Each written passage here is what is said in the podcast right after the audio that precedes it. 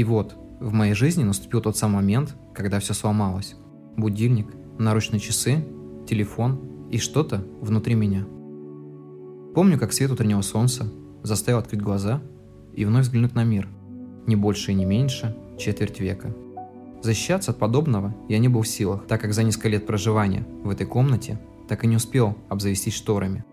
Утренний свет наполнял мою комнату и каждую клетку пространства. Жизнь меня вполне устраивала. Хорошая музыка, крепкий ароматный кофе, ежедневные походы в душ и несколько женщин, встречи с которыми у меня были распланированы по дням недели. Иногда я даже в шутку давал им такие имена, как Анна Четверг и так далее. Работа последние несколько месяцев не приносила особой радости, но все это компенсировала хорошая зарплата, которая помогала мне забыть о том, что я занимаюсь не тем, чем должен, хотя понять, чем я должен заниматься, я так пока и не смог. Впрочем, я получал небольшую известность и скромный гонорар за публикацию коротких рассказов в местном журнале. Проведя пару десятков минут души, я отправился на кухню. Бодрящий аромат утреннего кофе. Хорошо прожарен, улучшает цвет лица. Выйдя на балкон, еле сдержал себя, чтобы не выкурить сигарету. Курить я бросил уже больше полугода назад, но сигареты держал при себе, чтобы убить свой разум в том, что мы уже покурили. Медленно сделав пару затяжек свежего воздуха в легкие, я отправился на работу. Несколько станций метро, пару километров пешком, и вот я уже сижу за своим рабочим местом и параллельно договариваюсь о встрече с новой знакомой. Так как в жизни я довольно замкнутый и стеснительный человек, первое время мне было очень тяжело знакомиться с противоположным полом. Но живя в 21 веке, я открыл для себя формы по интересам, сайты знакомств и прочие возможности. Интернет – это самое величайшее и в то же время самое ужасное открытие человечества.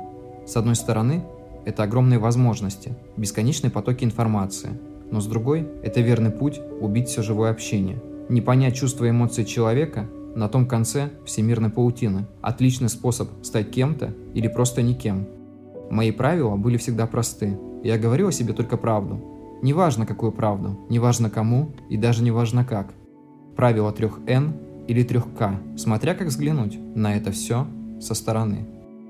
Я не любил врать о себе. В наше время найти человека с общими интересами не так уж сложно.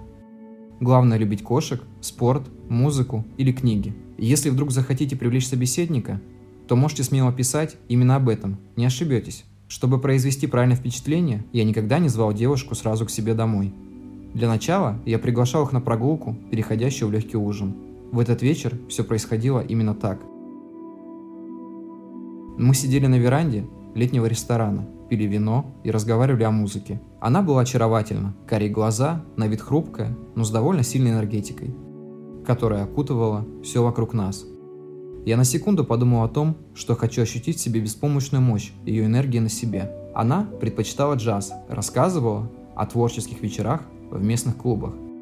Мне же импонировали Radiohead – Единственная группа в моей жизни, под которой происходили самые грустные и счастливые события. Мне очень нравились звуковые эксперименты, поставленные в каждом альбоме. Будто ты слышишь абсолютно разные группы с одним вокалистом. я бы мог это сравнить с кинокартинами, в которых участвовал Такеши Китана. Одно лицо, но абсолютно разный внутренний мир, невероятная многогранность исходной личности.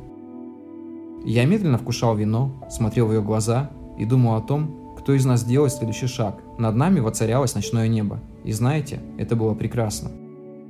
Быть может, мы продолжим наш разговор в более уединенном месте. Оборвав минутную тишину, спросила она. Кивнув головой, я позвал официанта и попросил у него счет. Через некоторое время мы уже ехали в такси сквозь ночной город. Неоновые огни и витрины манили к себе. Фонари тускло освещали улицы, а я все пытался понять, почему меня так манит к ней, мысленно осознавая, что я уже давно не ощущал ничего подобного. Ее запах можно было сравнить с ночным воздухом, со вкусом несбывшихся надежд, минутной эйфории и бесконечным ожиданием перемен с горьким вкусом вечности. Через некоторое время мы лежали в постели, абсолютно голые, без всякого стыда и чувства совести, оставив все маски и лишние слова. Я гладил ее волосы, смотрел ей в глаза и медленно утопал в них. Она была намного прекраснее тех, кто был до нее. Конечно же, их всех что-то отличало между собой. Возможно, это было восприятие, но в ней отличий было больше, чем в ком-то еще. Каждая женщина, приходя в вашу жизнь, вымещает все, что было до нее, и заполняет каждую клетку вашего пространства собой. Я чувствовал с каждым моим прикосновением, что теряю связь с прошлой жизнью, со всеми предыдущими женщинами, что лежали на ее месте. Я провалился во Вселенную, чувствовал тепло и в то же время холод пролетающих мимо звезд. Эта ночь превращается в один безумный полет, и кажется, что приземления уже не будет. Каждый такой момент бесценен, как и сама жизнь. На утро я понял, что влюбился. Влюбился, словно впервые в своей жизни. Попив со мной кофе, она собралась уходить. Я обнял ее и в этот самый момент почувствовал, что эта встреча была первая и последняя. Так оно и вышло. Она испарилась, словно утренняя роса под летним палящим солнцем. А внутри меня что-то сломалось. Вначале сломался будильник, что будил меня утром на работу. Затем наручные часы, следом телефон, который я выбросил в окно, а затем я сам. Я продолжал жить своей привычной жизнью, но жизнь перестала быть для меня таковой, словно я потерял в ней смысл. Она снилась мне вчера, и я почувствовал себя вновь цельным, но утром снова нашел куски разбитой жизни у себя под ногами. Я не знал, что ждет меня дальше, но точно знал, что начну собирать все заново. Первым делом я решил отправиться за будильником.